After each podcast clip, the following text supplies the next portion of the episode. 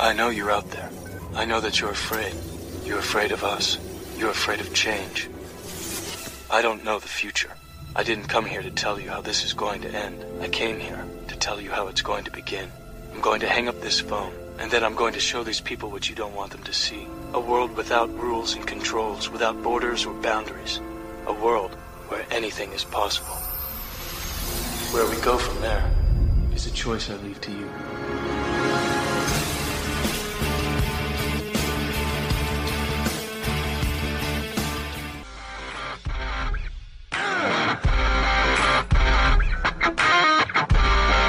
Connecting the dots of the Constitution for you like no one else can. The Krisanne Hall Show. American woman, listen what I say. She's an attorney, a disabled U S Army veteran, an author, public speaker, mother, pastor's wife, and a patriot. She's Krisanne Hall. Rise and shine, liberty-loving patriots. Welcome to the Krisanne Hall Daily Journal. Krisanne Hall here, K R I S A N N E H A L L dot com. Liberty over security, principle over party, and truth over your favorite personality. I have with me my husband and co-host, J C Hall, and I've got good news for you this morning, J C. What's that? The colon was found. Oh, good, good. The stolen colon from a Kansas City nonprofit that we talked about yesterday on the show was found in an abandoned home after a tip came to the police. Nice. Nice. So I thought you'd be happy to find out that the stolen colon was found. So you sent me a really interesting story this morning, J C, because we're go- remember, we're going to get into this Fourth Amendment issue today, because this is really, really important, because this Fourth Amendment issue outlines the real problems with uh, how we deal with the Constitution, how we deal with the rights of the people, how we deal with government power, all wrapped up into one beautiful little case. And I think you're going to find this very, very, very, very interesting. I know that you've already Uh, looked at the case, but we're going to go through it a little bit in detail so we can help other people understand what this problem is. Now, um, you sent me this story from time dot com, and I couldn't, I mean, I can actually believe it, but uh, it, it, it seems to me even more alarming given all of the political hoopla, right? So um, apparently there's a hackathon conference that's held every year. Yeah. It's called DEF CON. Yep. The DEF CON hackathon conference was just held, uh, was held in August of this year. And in August of this year, believe it or not, are you guys sitting down? Because I'm sure this is going to be shocking. An eleven-year-old boy managed to hack into a imitation Florida state voting website and change the results of the election in fewer than ten minutes.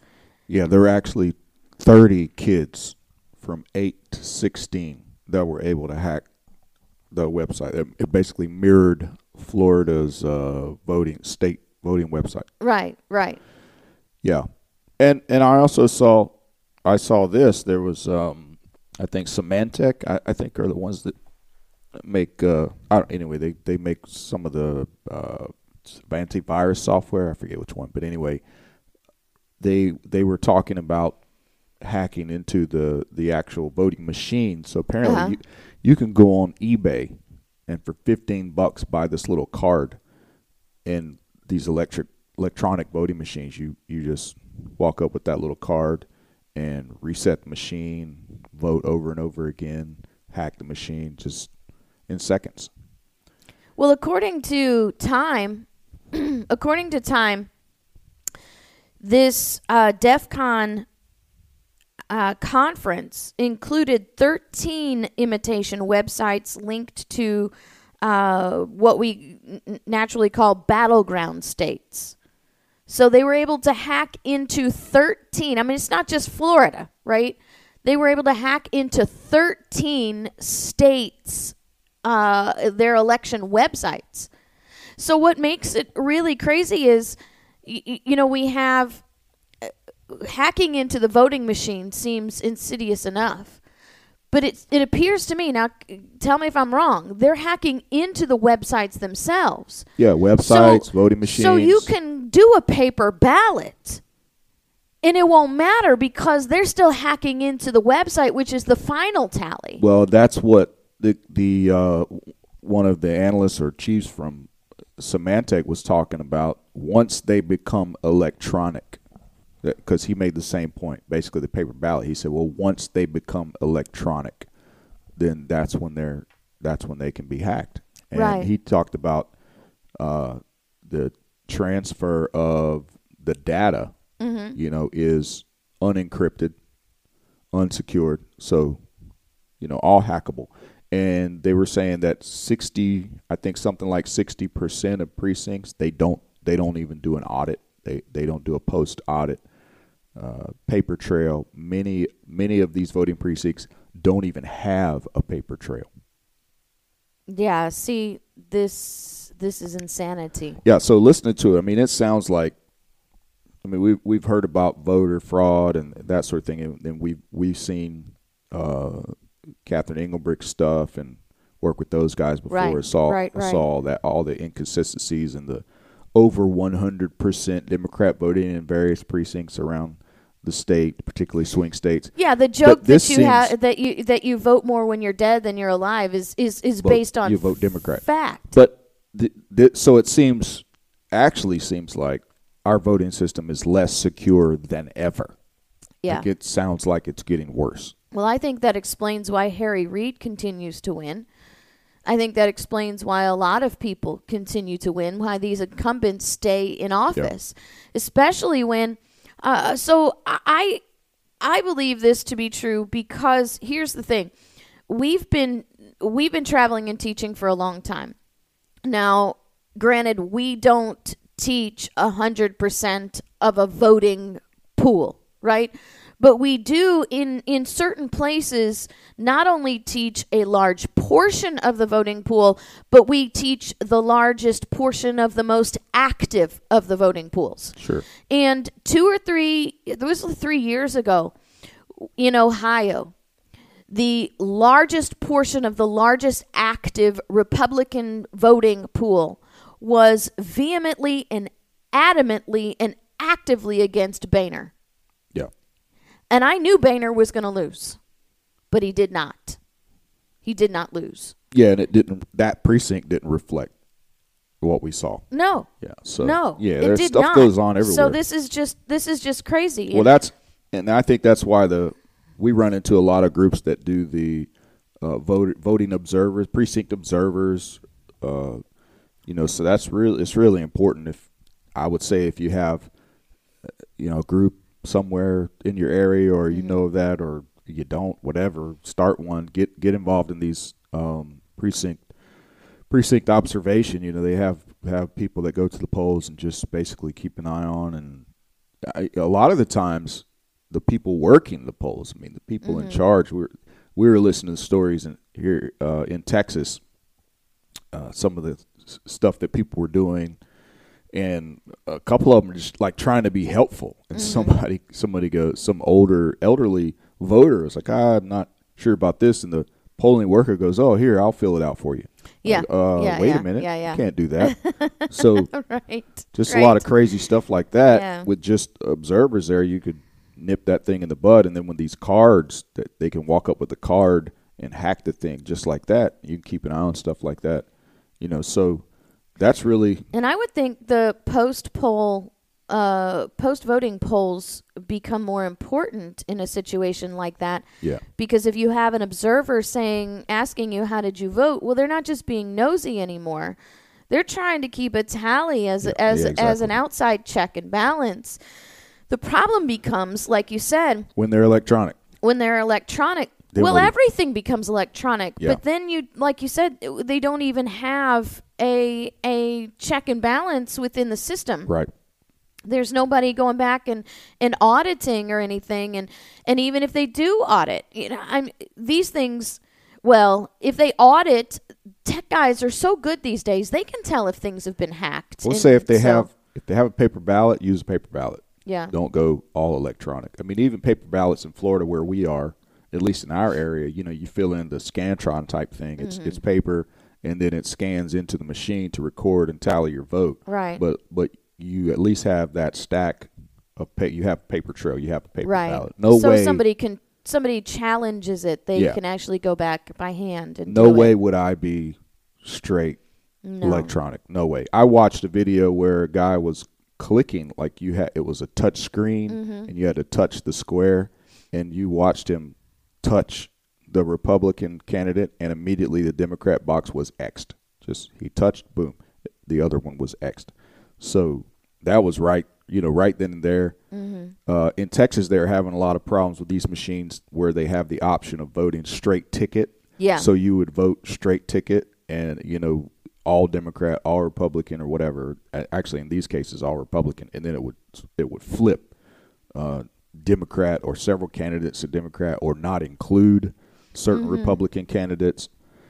So, so you know, yeah, they're so seeing stay problems away already. From those straight ticket. Don't if you can only if you only need to check one box and it checks the entire ballot, something yeah, is wrong. Not good. Don't do that. I mean, seriously, come on now, people. How difficult is it to stand there for three minutes and check boxes? Yeah. Right? Just just take the time. My goodness, you only have to do it once every two years. Uh, you know, check all the boxes. And if you have the opportunity, uh, go with the paper ballot. I don't know. Maybe there's some of these electronics where you can say, look, I don't want electronic. I want to do the paper ballot. Yeah. And uh, so I choose to do paper. And I think that's that's that's what we need to do. Now, remember, you, you have to pay attention to these things. What's the – there's a floating – an idiom floating around – It um it's not it doesn't matter who votes, it, it matters who counts the votes. Right. right kind of right. thing. I forget how it really goes, but, but well, that's you know, what we're dealing with here. I'll never forget we were I, I can't remember the guy's name now, but we um listened to the fellow who came from Venezuela. Yeah. And yeah. he was talking about the voter fraud. This was right. in this was oh, before my goodness, twenty ten. Yeah, it was. Or, it was or right after on. twenty ten or something like that, and and he uh, he was talking about the different voter machines. At that time, there were, I think, three companies that owned all the voting machines in America, and mm-hmm. it, it, two out of three, maybe three, were Venezuelan. Could have been mm-hmm. two out of three. One went out of business, but they were Venezuelan, you know, Hugo Chavez companies right. that ran these machines. And of course, he was pointing out, interestingly enough, that the first introduction of these Venezuelan machines was when Barack Obama won, was in Chicago, where Barack Obama won his uh, Senate bid initially. Well, when we come back after the break, we're going to get into this really, really important Fourth Amendment issue.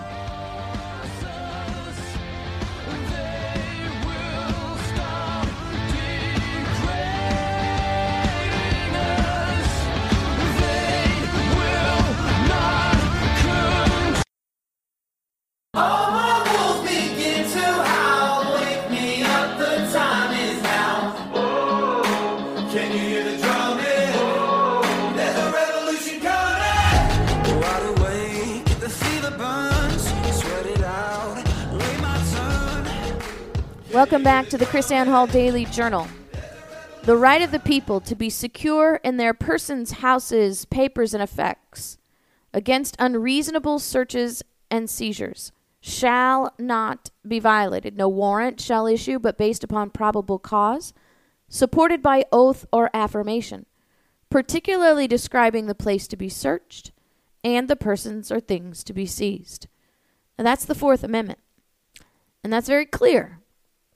I don't think there's much, uh, necess- you know, many words there that, that fall outside of common vocabulary.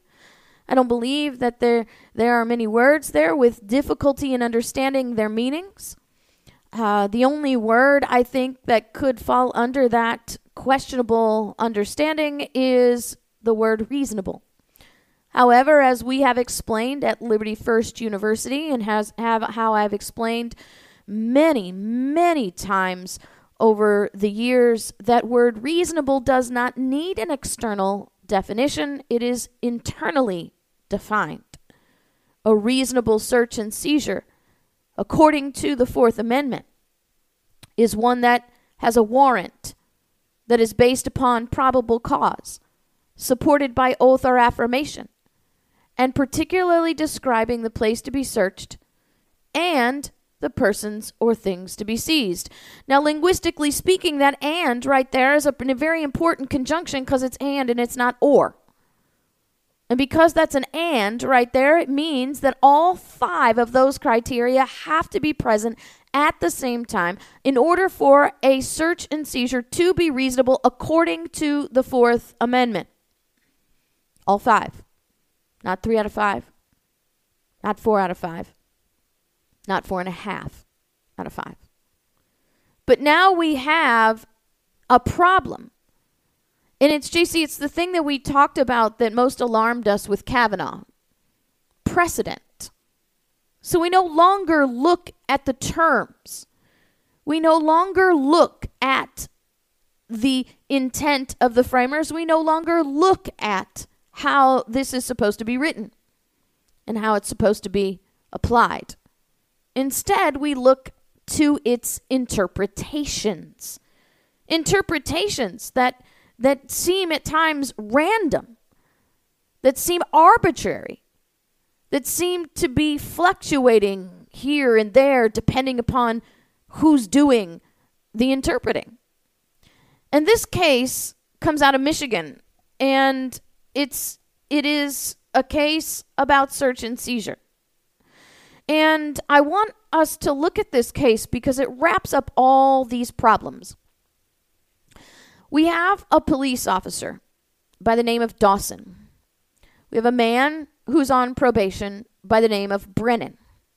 Now, we don't know what his original crime was. We don't know what he's on probation for, but we know as a term of his probation, he has to submit to what they call as random breathalyzers, which means that an officer can go to his home without notice and tell him to blow into a portable breathalyzer machine. That's the term of his probation. So what happens on this particular day? Dawson, the officer, is knocking, he comes up to administer this breathalyzer. And he's knocking on Brennan's door, but nobody answers. So he walks around to the back and knocks on the door, and nobody answers. So he walks around the house and knocks on the windows, and nobody answers.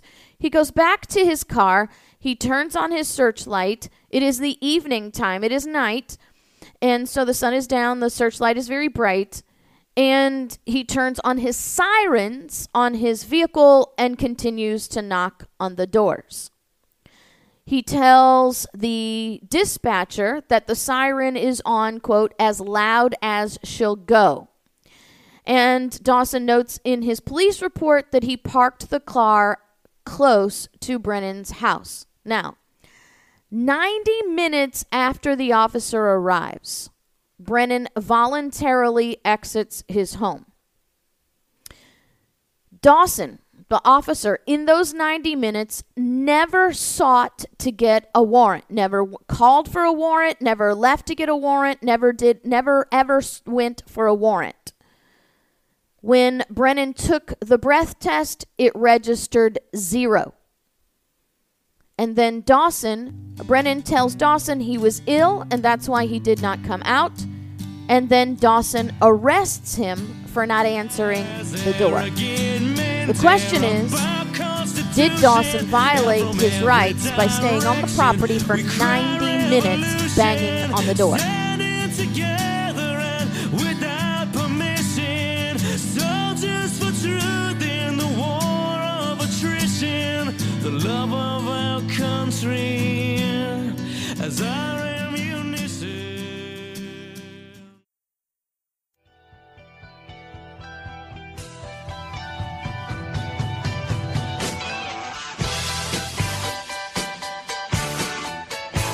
The Krisanne Hall Show. She's Liberty's lobbyist. Oh, but I'm only a stranger here. I'm a long, long way from my home. And I'm going to change all the things I find. Welcome back to the Krisanne Hall Daily Journal. Krisanne Hall here with my husband and co-host J C Hall. We're getting into this issue of um, government authority on your property, the rights and privileges of the people. And the question is, after ninety minutes of walking around, banging on the door, banging on the window. I forgot to mention in the last segment, J C, that the officer took this, uh, you know, the police, yellow police tape, you know, don't enter here, yeah. police kind of thing, and wrapped it around Brennan's video camera that he had on his front porch. You know, the ever- That's just Buster. Weird. It's very weird.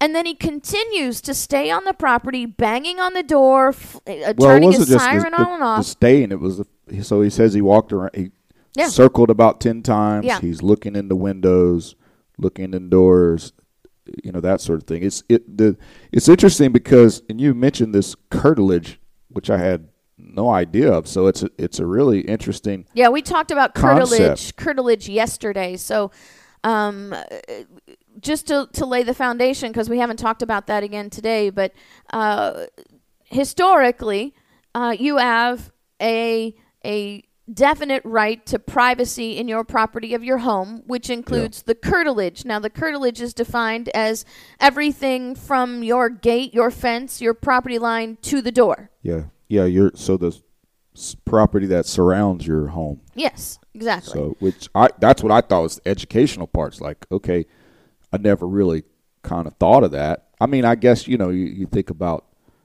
there's my fence, there's my gate, mm-hmm. but so it was interesting because that was that was the issue, because you can't say, oh, well, he busted into his house. Right. No, it was about, right, the Fourth Amendment question was was about the curtilage uh-huh. and and the fact that he didn't get a warrant, that in right. all that time, that's where the time came in. ninety minutes, What yeah. you needed to do was go get a warrant, and you didn't get a warrant. The funny thing, the, the crazy thing about all of it to me, well, several crazy things, but one thing was uh the guy didn't do anything. He, so he's convicted of what they called simple assault. Mm-hmm. Initially, he's on probation. The probation you got to submit to, uh, right? You're you're prohibited from having alcohol. Mm-hmm. So therefore, you have to submit to those random uh, breathalyzers to verify that. Mm-hmm. Well, eventually came out and took, you know, within the little over an hour, took the breathalyzer test, and there was no alcohol in his system. Yeah, and he arrested him and anyway. he arrested him. Right. So that's the crazy, like, no, he, well, so you basically arrested him because he made you mad. Well, right? You're using he didn't immediately submit as an excuse. Right. He well, was, was not arrested for not submitting to a random drug test. He was arrested because he made the, the police officer angry. Well, yeah, and that, period. well, and you could, you the idea your... was that the officer's grounds was he did not immediately submit. Okay, because that's my the, point. Right, because the excuse. officer, right, well, I agree with you, but that the officer believed he was in the house, mm-hmm. believed he heard him yeah. in the house. And he wasn't coming out. Now, he says he was sick. Yeah, he said he was sick. Now, Brennan um, sues the officer and the sheriff's department for violation of his right to property and privacy, okay? And he sues the sheriff's office because he believes that the sheriff negligently did not uh, teach his officers the standard of search and seizure. But here is the problem.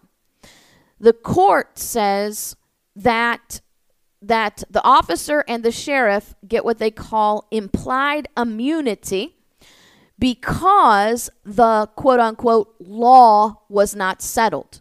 Well, this is at the in the very first paragraph. So a couple things that jump out at me with the uh, opinion, right? Mm-hmm. Number one is at the very top of the opinion.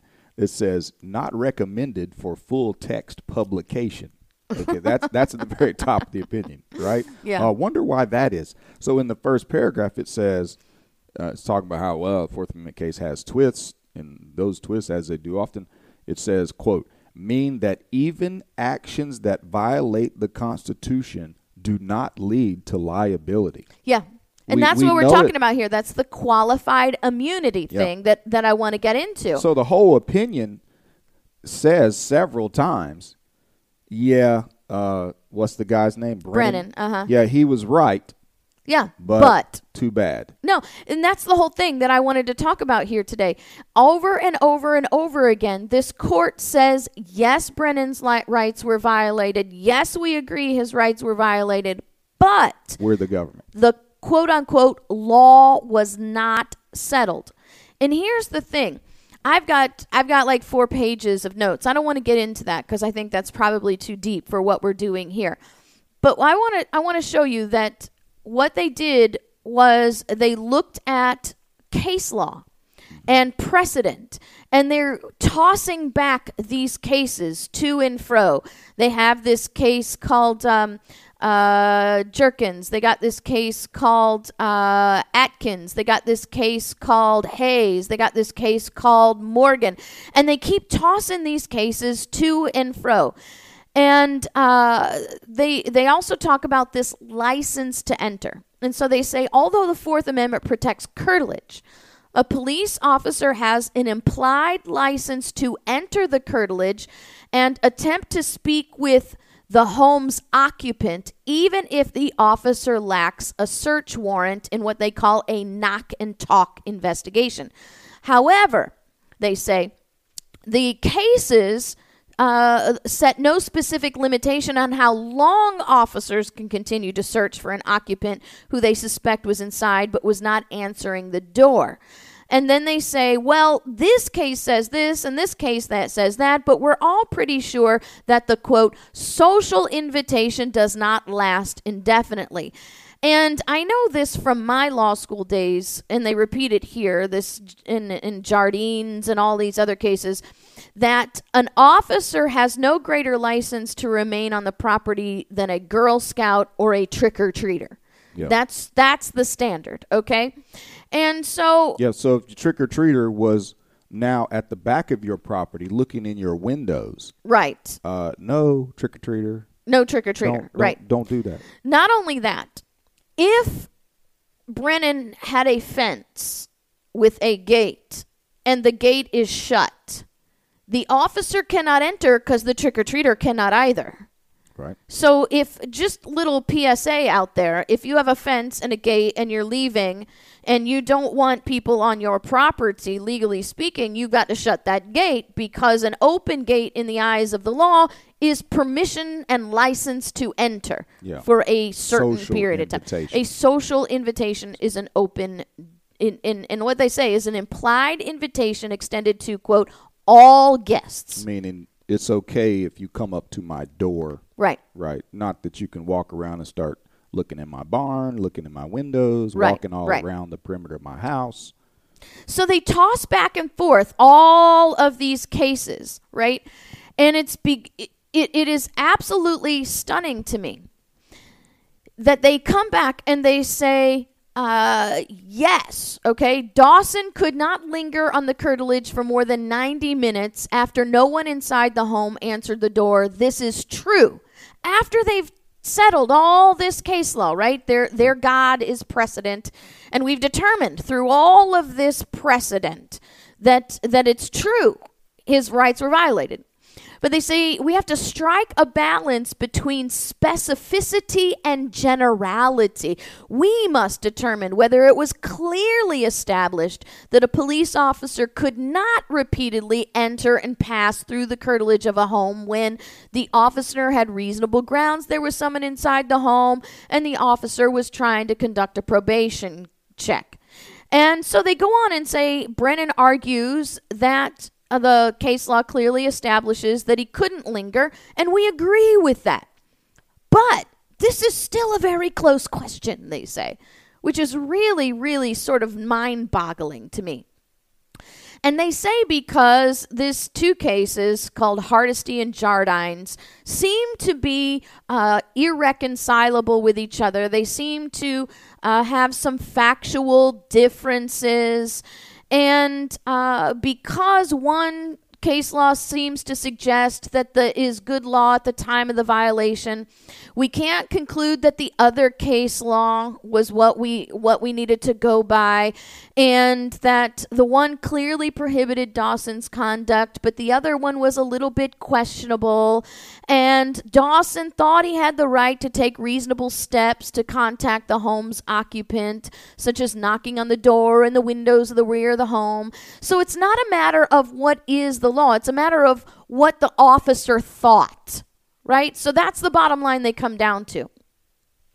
And they said that uh, uh, the sheriff is not uh, is not liable either for lack of training, because the policy, if the policy or custom causes constitutional violations, that's one thing, but they have to be deliberate and uh, deliberate indefinite in indeference. And they can't be deliberately indifferent if, are you ready? The case law is not settled. Okay? So you see the confusion here. And I hope that you couldn't follow a single word I just said, because that's the whole point. Because we have allowed the justices to take a pe- pe- apart the words of the Fourth Amendment rather than applying them through intent, through common sense, and through, you know, real understanding, not logical understanding, not not this this equivocation of terms. We have utter confusion. And now we have a situation where we cannot even train officers on what the rights of the people are, because you can't keep up with the case law from day to day. Right. So you ne- you set up a situation where no one is ever liable in the government. Which means they can do whatever they want. Which means they can do whatever they want. And so here's the bottom line. The only clear thing that you can come out with the courts is this. They're idiots. They're either idiots or they're intentionally deceiving so that they can create a shield for the government that pays them. Now, if you want to be safe, here's the bottom line you can get.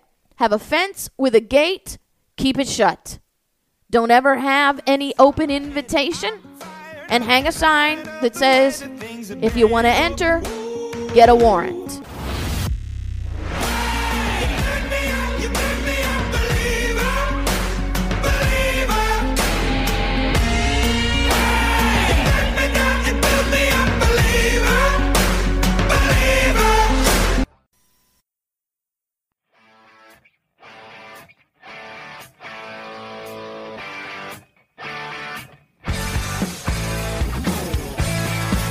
Krisanne Hall Show.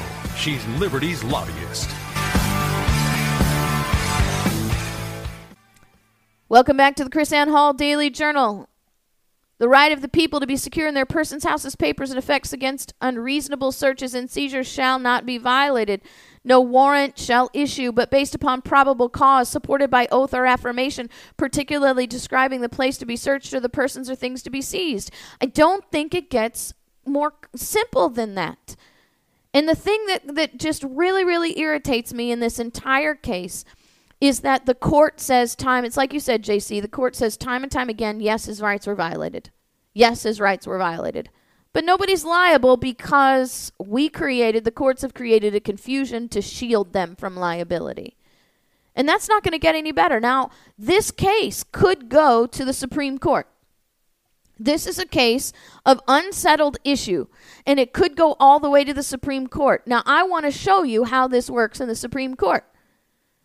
I see, I see. Uh, th- there's only there's only two questionables now on the Supreme Court as far as this case is concerned. That would be Kavanaugh and Gorsuch. Okay, uh, Tom. Um, what's his name? Thompson, Thomas, Thomas. Clarence Thomas. Clarence Thomas will side with law enforcement. Yeah. He always does. Everybody else will side with law enforcement. Even even the liberals will side with the law enforcement in this case. Gorsuch will not side with law enforcement in this case. Gorsuch has already thrown down the gauntlet as far as the Fourth Amendment is concerned, and he has been very detailed and told us about this. So where does Kavanaugh sit? Well, unfortunately, Kavanaugh has already made his known about the, his views known about the Fourth Amendment in his prior precedent. He will side, as Thomas will side, with the government in the Fourth Amendment. Because he believes that the government should have an unlimited authority to search and seize based on the needs of the government. So lock your gate. So lock your gate, people. Lock your gate. I mean, it doesn't even have to be locked. Sad. But it does have to be shut, and it does have to be latched.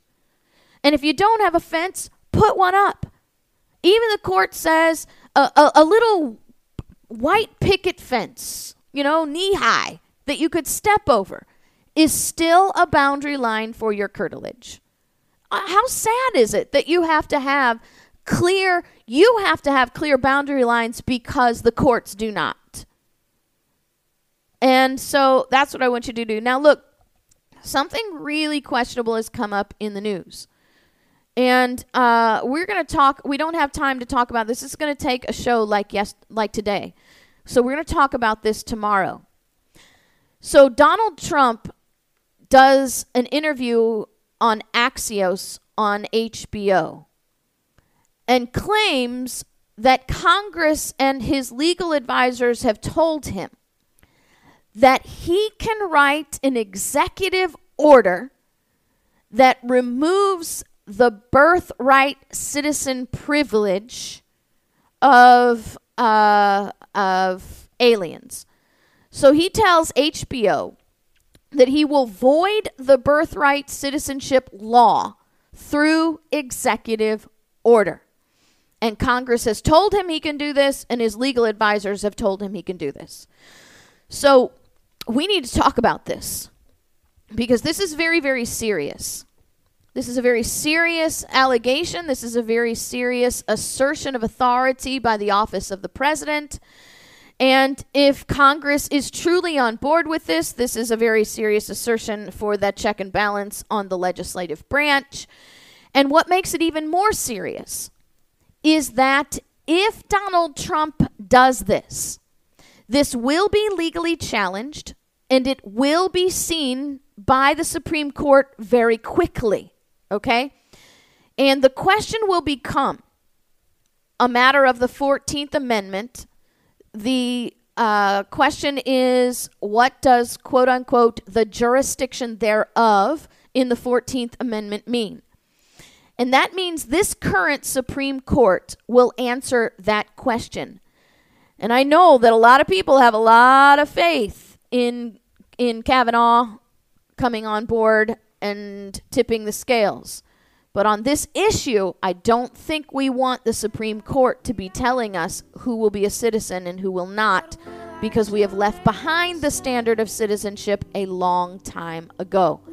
So tell your all your friends, your family members, gather around the podcast tomorrow. We're going to talk about this, and we're going to get into the constitutional standard and not the precedent and confusion created by government. God bless you guys. We'll see you tomorrow. Let me know.